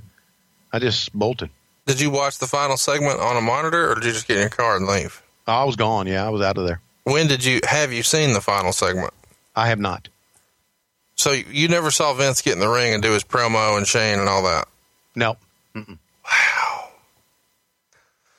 Okay, well, I'll just run through this. Um, real quick, we go to the simulcast, and Vince is in the ring and says, For the first time ever, this is being broadcast on both TNT and TNN. As you've probably heard, he's bought his competition. However, the deal isn't quite done yet because no one knows what to do with WCW. Time Warner signed the contract, but Vince says he's going to sign his part at WrestleMania, but only when Ted Turner himself walks down the aisle at uh, WrestleMania and he has to walk it down and then he'll sign it. He says he's conquered wrestling, become a billionaire all by himself, and when Ted signs the contract, Turner is going to have him sit in the corner and watch what he does to his son. And this turns into a promo about Sunday's McMahon versus McMahon match at WrestleMania. Um, of course, he's using this as a promo for WrestleMania 17. Uh, he brings up some WCW history and then brags about finally beating them all. And then he starts to kind of ask the fans what they want, uh, who he should bring to be a part of the new WCW. And the fans start chanting Goldberg. Uh, Hulk Hogan gets a lukewarm reaction. Luger gets almost nothing. Bagwell gets a little pop. Booker T gets a bigger pop. Scott Steiner gets a huge roar. Uh, the Goldberg chants are cut off by Vince. Sting gets another pop and then Goldberg gets the loudest of the bunch. Um, Vince gets back to business and says he could have gone down to Florida and given everyone a piece of his mind. Um, and of course, what he's talking about is saying that they're fired. Right. Um, anybody who tries to compete with him, including his son Shane, will be buried just like WCW. And then uh, there's Shane in Panama City. And now they've got a simulcast with both broadcasts Shane in Panama City, Vince at Cleveland. And of course, we see that Shane says the contract has been signed, but the name on the contract is McMahon, but it's not Vince McMahon, it's Shane McMahon. So it's revealed a few days before WrestleMania 17 that Shane McMahon, wink wink, is the person who has bought WCW. And they, the very last Nitro ends with a graphic for Austin Rock versus Undertaker Kane trying to get you to switch over. So the end of the simulcast, Vince kind of pushes his luck and says, "Hey, buy the pay per view, and by the way, switch over and catch the rest of Raw right now." Uh, and that is how Nitro came to a close. And there's going to be lots of questions about Jeff Jarrett because at one point when Vince is doing a promo, he does a promo about Jeff Jarrett, and you know, of course, Jeff's gimmick was to spell it, uh, spell his name J A double R E double T and Vince says that he's going to be gone. Your thoughts on any of that segment or the rumor and innuendo? Why didn't you watch it all these years? I'm fascinated that you never watched it. Uh, okay. Uh, a couple of things I want to say here. Uh, first of all, uh, this was with Vince talking about Ted Turner. Ring here. Uh, this is Vince's crowning moment. Sure. You know, Ted Turner, uh, or and I guess you can point to Ted Turner as the figurehead. Ted Turner had no day to day operation of our business as Vince had with his. So Vince, for him, it was personal. And it goes back to what I've always said all along. When it's your money, it's a little bit different than it was when it's somebody else's money. Right. This was Vincent's, Vince McMahon's crowning moment to finally, and you know, he had an ego, he has an ego, but you know, to puff out his ego, puff out his chest, and bury his competition once and for all. Uh, but as far as uh, this being the last Nitro and me not watching it, I uh, we went to the offices of WCW, and I don't know when it was. It may have been on a Wednesday. And here's the whole story here. Uh, I didn't know if I would get hired or not. And I didn't even know when we went to the offices what was going to happen that day. That's how still things were up in the air. I remember someone saying, and I don't know who said it, it may have been Craig, it may have been somebody else, that if this in fact is the last day of WCW, Brad Siegel probably is not doesn't have enough balls to show up himself and say goodbye. Uh, and they were right. Brad Siegel was not there. There was somebody from Turner. Uh, it was Loretta Walker from Turner's Human Resources Department. Human Do I have Resources. that right? Right. I don't remember the name. Supposedly, let me pitch this. I've read that they say we're not going to hold this meeting at the office. We're going to hold it at the power plant. Is that right? Well, that was the office. That was the same place. Okay, but but they don't hold it like in like a conference room. They hold it at right. the power plant. Right, at the power plant. Right. And supposedly in this meeting, the WWF is kind of holding the meeting and tells everybody they're uh, welcome to apply and gives them all contact sheets with the WWF and says that exactly. they'll be making hires over the next 30 to 60 days. And exactly. It, although Siegel had said he would be there, he's not fucking there. And Loretta right. Walker is there. Right. And as, supposedly you were there. So this is reported in all the dirt sheets, specifically the torch. Supposedly, as they're going through the names and they're trying to pair everyone off with an HR rep, when they get to the name Vince Russo, everybody laughs. Was that really? I don't remember that. Okay. So, okay. Some, some say they laughed and then they booed, and All then right. at the end of the meeting, everyone is sent to their offices, and that's where they find that boxes have been left at their desks. Right. And they're asked to pack their things, and security escorts everyone out. Does that have right. that right, or is that inaccurate? That, that, that's I don't. That is accurate, with the exception of, uh, I don't remember a thing anybody booing or laughing about Vince. There may have been a few snickers about that. Uh, a couple of things I can remember about me, uh, since you want my uh, perspective on yeah. it. I showed up that day in a suit and tie, and I remember someone asking me, "My God, you showed up for the end of the of WCW with a suit and tie. Why did you do that?" And I said, "Because I have a job interview at two o'clock." Yeah, which I did. The last uh, couple of months, of WCW, I was making calls everywhere in Atlanta. And I know based on my contract, I probably couldn't do that. But I said, fuck it, I'm going to look for another job because we're not going to be around much longer. So I had a job interview with WSB Radio, Cox Communications, Cox Media at 2 o'clock that day and was hired at 2 o'clock that day, although it was a part time job. Now that was 2001. By 2003, I started work, working full time for Cox Media. So I had a job lined up because I knew what was coming down.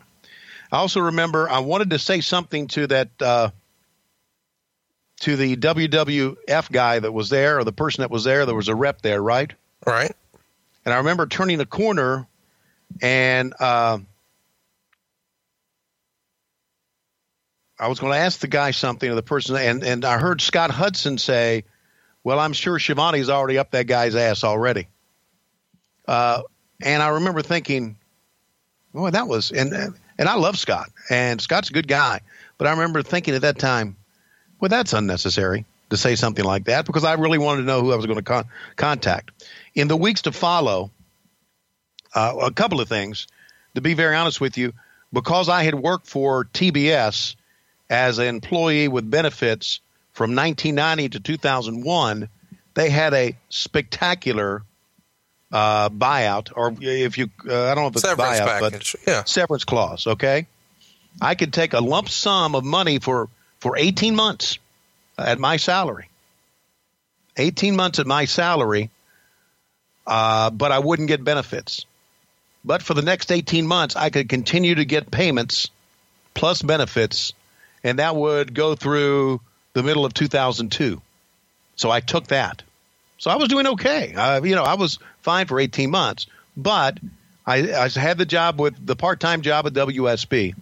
So I called and first of all called Vince's office and uh, was told I needed to contact Kevin Dunn, which I tried to. And Kevin Dunn's secretary at that time was a girl named Sue. And she said, Kevin's going to call you back. He never did. And I would call again. He never did. And I would call again. And he never did. To the point to where I'm thinking, you know, I'm getting the message here. Right. So uh, the the WWE uh, showed up in Fayetteville, North Carolina, and I drove down from Atlanta to Fayetteville, North Carolina, to talk to Kevin Dunn face to face. And Kevin said, how old, how old are you now? I said, Well, I was 40 something back and then. And he said, Okay, you're not as old as I thought you were. he said, I'll call you. And he never called me.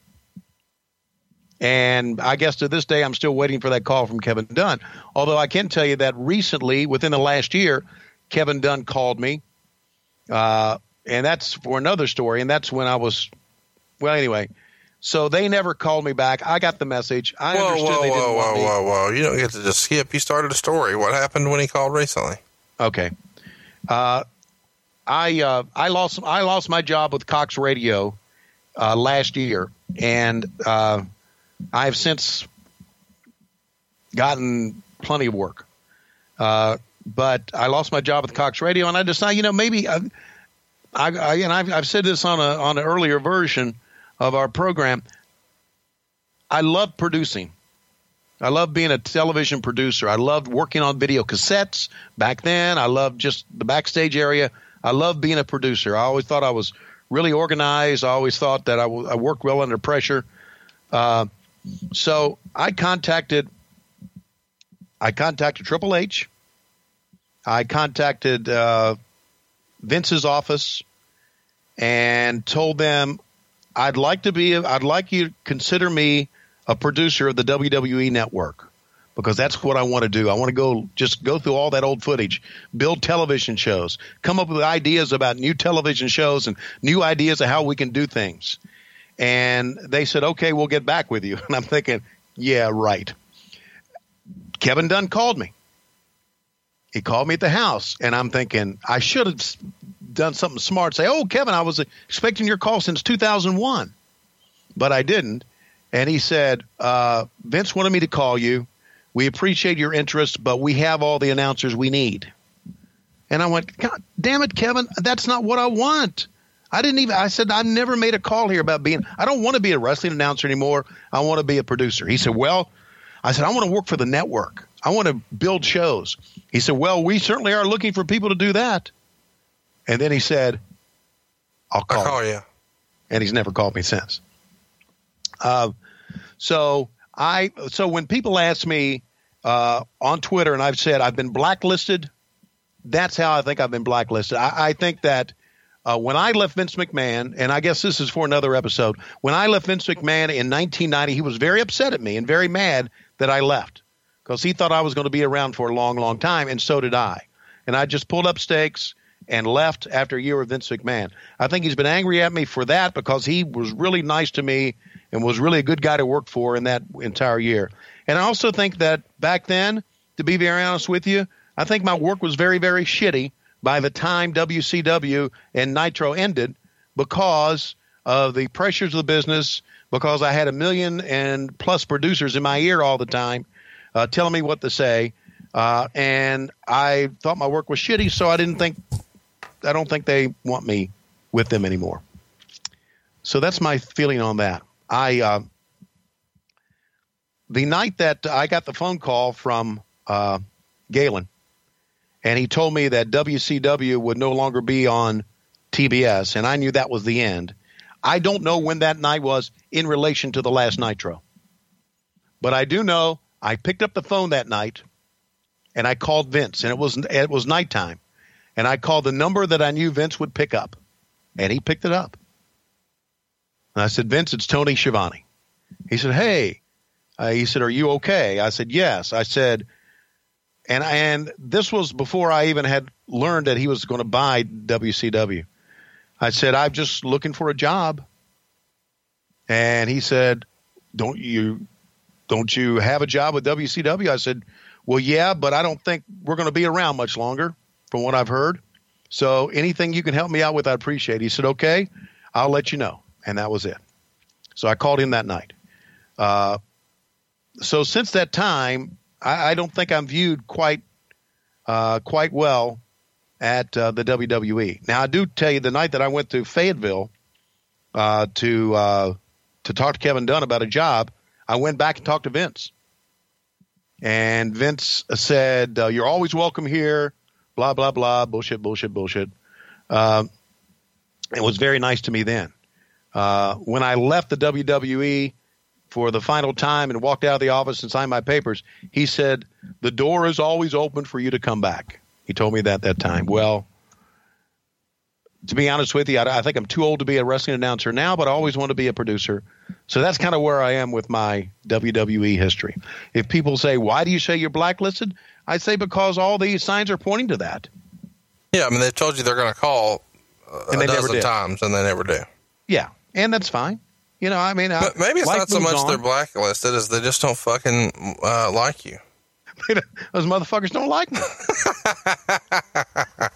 well, we but, love you, Tony, and we're glad that you're not there because we get to do this podcast. So roll yeah, tide on that. And, and, and, and the flip side of that is that again, that one year with Vince McMahon is still the greatest year in my. It's still the greatest year of my wrestling career, uh, and they were exceptionally nice to me, good to me, good to my family, uh, and uh, so I have no ill wills towards them at all. And that's another reason that night of Nitro I had no ill wills towards them because number one, it's a fucking work, and number two, I still didn't know, you know, where my uh, where my job would take me after that. I know we're going to get there eventually, but if that was really your best year in wrestling, why the fuck did you leave? I don't know. Just being a dumbass. Do you know how much? Do you know how much it costs to live up there, buddy? Okay. Well, there you go. That that's okay. the answer. Hey, they were great okay. to me. It was okay. the best year of my career, but I couldn't make any fucking money. Yeah. Oh, yeah. Let me put it to you this way: we were we could not afford to buy a house in Connecticut. Well, so we rented a house. Yeah. And when we moved to Atlanta, my mortgage payments were a thousand dollars less a month than I was paying for rent. Well, it's probably because you use First Family Mortgage, and you can too at 1fmc.com or 888-425-0105, NMLS number 65084. Uh, so let's run through this. Vince okay. has said that Siegel asked to simul- when he asked Siegel to simulcast, he was really surprised that Siegel agreed to it so easily. Was that shocking yeah. to you that the simulcast was approved? No, not at all. Again, you know, uh, Vince was in a war against dumb fucks. Yeah. Okay, and there's just another dumb fuck right there saying, "Yeah, go ahead."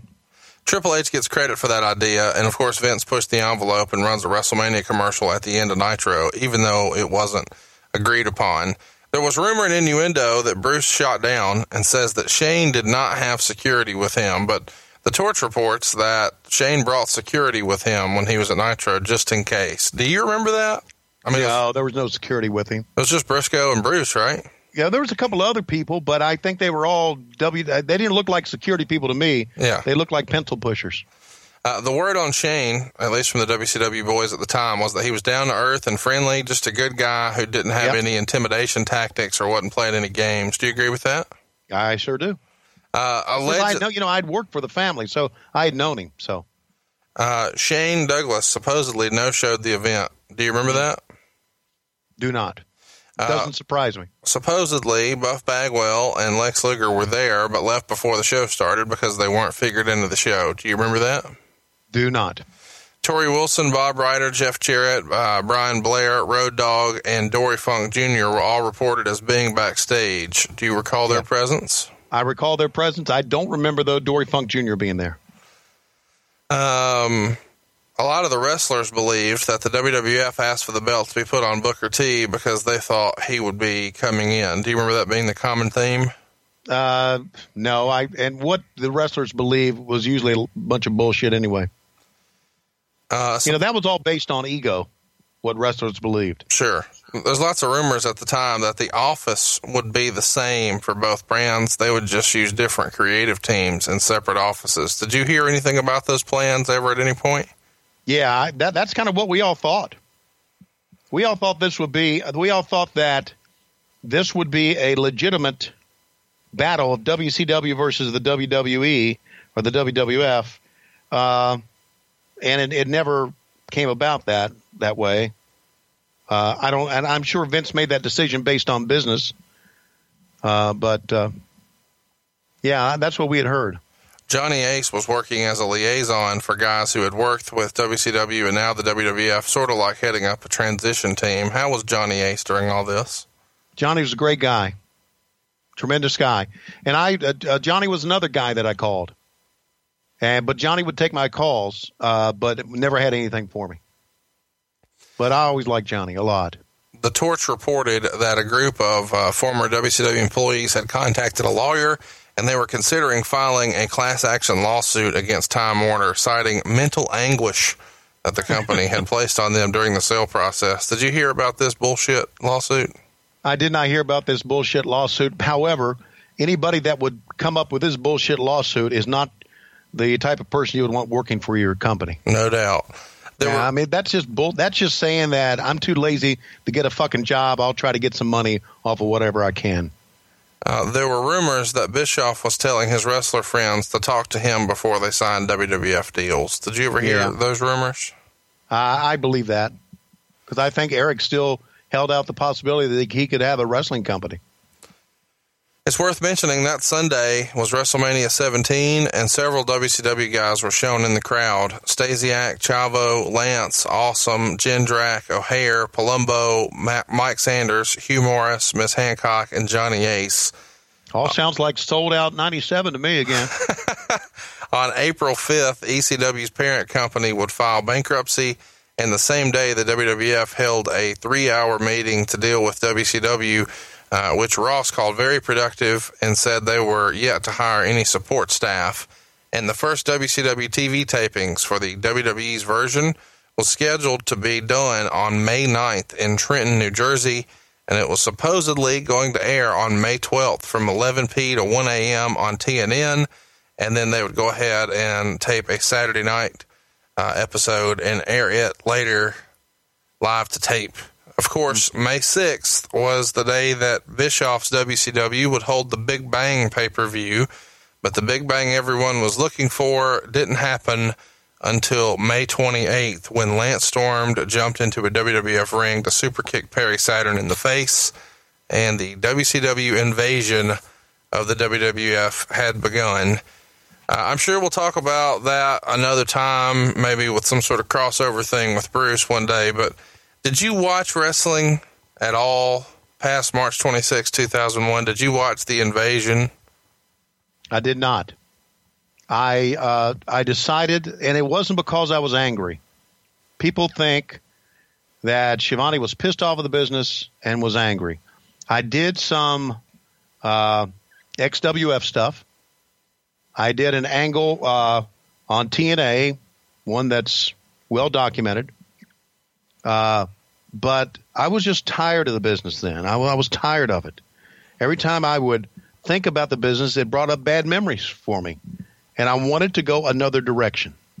I wasn't mad at the business. I was all I've always in it.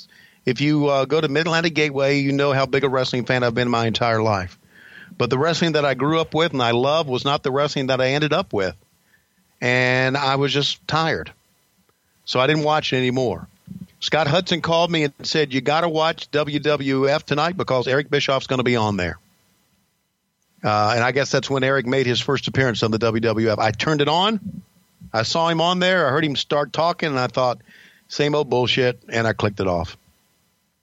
Um, and I didn't watch it. First WWF event or WWE event that I watched since uh, March 26th of 2001 was the Royal Rumble this past 2017. January. Yeah. So, and I've gone, I've done a lot of reading. I've done a lot of looking on the WWE network. And I, I, I read about Diamond Dallas Page and all the stuff he's done. I wasn't aware of any of that stuff that he's done with the WWE. Um, so, no, I, I stayed away from it. I, I wanted to go a different direction. I wanted to uh, reinvent myself. I tried to, uh, and uh, I think I did actually. I've gotten some. I work with some great people in the University of Georgia, uh, with the Atlanta Braves. I work with Conrad Thompson, who is who I just love. Uh, I got to know some people in Cox Radio and Cox Television, and I've had a great life, man. I one thing Lois told me, and I, and I think we all know how how much of uh, a demanding woman Lois can be when she's sober, is that uh, I'm kidding, by the way. uh, I remember her saying, she said, if Kevin Dunn calls and they offer you a job, you're going to go up there by yourself because we're not moving back to Connecticut. I remember her saying that many times. So maybe it was good that they never offered me a job and I had to, you know, uh, go a different direction here. But I'm back into it now, and, and really, Conrad, I appreciate you bringing me back, and I appreciate all the fans uh, and and all their reactions to what this uh, podcast has been about. I love wrestling. I love the people in it, uh, and uh, uh, some of the memories that we brought back during this podcast are not the greatest memories in the world. And sometimes when you have bad memories, you shut them out. Right. Uh, and and actually, as you're talking to me here, some of those memories surfaced. Uh, but uh, it's been a it's been a it's been a, quite a ride for me, and it's gone full circle, hasn't it? It really It's has. gone full circle. You Huntsville son of a bitch for bringing me back into it. Well, I'm glad that you're here, and I want to plug uh, the MidAtlanticGateway.com. It's MidAtlanticGateway.com. There's a seven-part interview series with all of Tony Schiavone's fandom from when he was just a fan, and then when he got in the business, and now what's got him back doing a podcast. It's a seven-part series, all things Tony Schiavone. If you want some more insight on him, and of course, you can follow him on Twitter until he blocks your ass. He is at Tony Schiavone 24 on Twitter. I am at Hey Hey It's Conrad on Twitter. But the follow you really need to do is at WHW Monday. That's at WHW Monday. And the reason you need to go throw the follow in is because right now, as you're listening to this, the poll is up for next week's show. And we're doing something a little different for this week's poll, but I'm pretty fired up about it. We're going to go in order for an entire year of pay per views. Well, at least all of them that Tony was there for. It's 1990, one of my favorite years in WCW, a pretty underrated year. And we're going to give you those. back. We're going to give you those poll topics now. Uh, we've mentioned this, we've teased it on an older episode. Capital Combat 1990 was Tony's first show back, and it's notorious for what, Tony? For RoboCop. RoboCop was on a pay per view. Uh, the, med, the the main event here was Lex Luger and Ric Flair. You've also got Doom and the Steiner Brothers, the Freebirds and the Rock and Roll Express, the Midnight Express and Brian Pillman and Tom Zenk, Paul Ellering and Teddy Long, the Samoan SWAT team, Tommy Rich, Mike Rotunda, Mean Mark, aka The Undertaker, taking on Johnny Ace, the Road Warriors, Kevin Sullivan, Cactus Jack, Bam Bam Bigelow, Poll option number one RoboCop Capital Combat 1990. Don't miss it. Uh, poll option number two Sting finally wins the world title. It's Great American Bash 1990 from Baltimore. Uh, that's what everybody's always going to remember this match for, but the undercard is pretty popular too. Lex Luger and Mark Callous, aka The Undertaker, uh, Doom and the Rock and Roll Express, the Dudes with Attitudes taking on the Four Horsemen. That's Paul Orndorff, El Gigante, and Junkyard Dog against Sid, Arn, and Barry Windham. The Freebirds and the Steiner Brothers, Tom Zenk and Vader. One of the most underrated matches, maybe in all of 1990, the Midnight Express versus the Southern Boys, which was composed of Tracy Smothers and Steve Armstrong, a barn burner of a match. Tommy Rich taking on Harley Race, Doug Furnas and Dutch Mantell, Brian Pillman and Buddy Landel, Mike Rotundo, the Iron Sheik. What a loaded card. Great American Bash 1990 is poll topic number two. Now here's another fun one. I loved this year 1990s Halloween Havoc. This one's from Chicago. Uh, on top, you've got Sting and Sid Vicious. There's a fake Sting in 1990, not 1996, not 1997, 1990. The undercard, Stan Hansen and Lex Luger. What a fun match that was. Doom takes on Ric Flair and Arn Anderson. The Junkyard Dog and Moondog Rex, probably a five star match there. Uh, the Master Blasters, Blade and Steel, take on the Southern Boys, Brad Armstrong and J.W. Storm, Terry Taylor and Bill Irwin, the Steiner Brothers versus the Nasty Boys. That's an awesome match. It's getting no play online. It's worth checking out. Uh, the Fabulous Freebirds take on the Renegade Warriors, which is Chris Youngblood and Mark Youngblood. Tommy Rich and Ricky Morton take on the Midnight Express. And poll topic number four Let's round out 1990. Starcade 1990. What's notable about this one, Tony? You've got some great stories for this one, and I don't think people really grasp how fun this story is. Give everybody a little bit of a hint without telling the whole story, the full Monty, so to speak. Very well said, Conrad. Uh, the uh, the story on this one it was in the uh, it was in St. Louis, and the story really begins after the matches at the St. Louis Airport Marriott. the Black Scorpion is involved in the story, and if you're not Sting. familiar, you stupid motherfucker. How can you deal with this? And shut the row brick and sit down. You're drunk. Basically, it is outstanding. It's worth the price of admission. Starcade 1990, Sting and the Black Scorpion on top. Underneath, Mr. Saito and the Great Muta versus the Steiner Brothers. Doom versus Arn Anderson and Barry Windham, Lex Luger and Stan Hansen. On and on and on. This card is loaded. Sid Vicious is here. The Big Cat is here. Motor City Madman, Ricky Morton, the Freebirds, Tommy Rich, Michael Wall Street, on and on. Konnan, Rey Mysterio, Norman Smiley, Lots of talent on this, all the way down to the opening match, which is still Z Man versus Bobby Eaton. If that's your mm. curtain jerker match, it's probably going to be a pretty fun card. So this is all things WCW 1990. Let's recap. We're starting with RoboCop at Capital Combat. Then we're going over to the Great American Bash where we make Sting. Sting wins his very first world title against Ric Flair. Halloween Havoc 1990. How awesome is this? You've got Mean Mark, You've got Lex Luger, you've got Stan Hansen, you've got a fake Sting. Pretty fun card there. Starcade 90, the Black Scorpion. So it's all things WCW in 1990 on our poll this week. There's only one place to vote. It's at WHW Monday. And if you'd like to support the show, the best way to do it, of course, is to support our sponsors. Check out blueapron.com. Use that promo code Tony. You're going to get a hookup on some free meals with free shipping. How can you beat that? Also, don't forget our very oldest sponsor, our first sponsor, leatherbydan.com. If for no other reason, go because Dan's the fucking man. Why? Because Tony said so. Damn and, straight. And of course, prowrestlingtees.com forward slash WHW. If you don't need a t shirt and you don't think you're into a t shirt, just cruise over just so you can laugh at Klondike. You've got to go see this right now. ProWrestlingTees.com forward slash WHW. And one more plug for our great friends over at MidAtlanticGateway.com. If you'd like to know more about Tony Schiavone, how he got in the business, what he likes, what he doesn't like, what got him back in, it's all available right now at MidAtlanticGateway.com. Anything else we can talk talk about or hype up for you this week, Tony?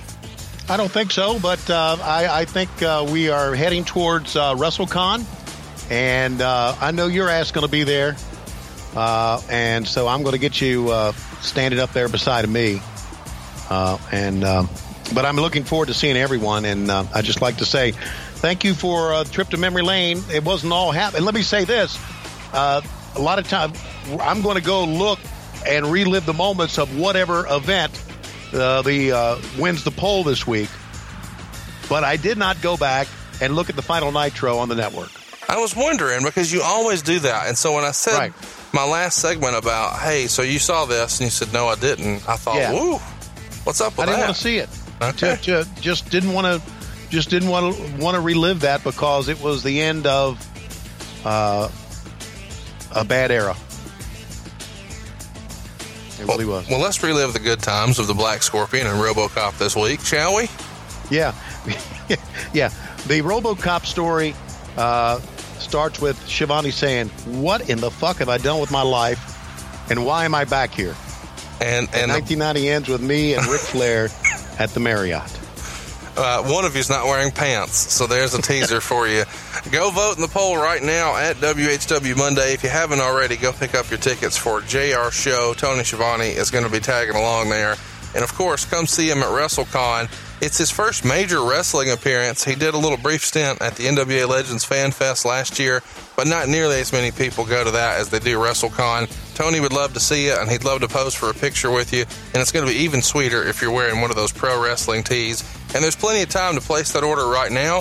Get your shirt and your phone call before you see Tony at WrestleCon at ProWrestlingTees.com forward slash WHW. But right now, Tony, as I look at my clock, I can't help but think it's about that time. It's about that time because Conrad, I noticed in the ring that Vince McMahon and Shane McMahon are there. Here comes Tony Schiavone with a chair, and in tow, here come the Nitro Girls. Here's Stacy Keibler. Here is Chae. Oh my goodness, here is Spice, and here comes Deborah. Schiavone's got a chair. Wait a minute, the curtain opens. It's Klondike Bill with a penny on his head. We're out of time. Tape machines are rolling. We gotta go. See you next week on Monday Nitro. WHW. Tony Schiavone signing the fuck off. The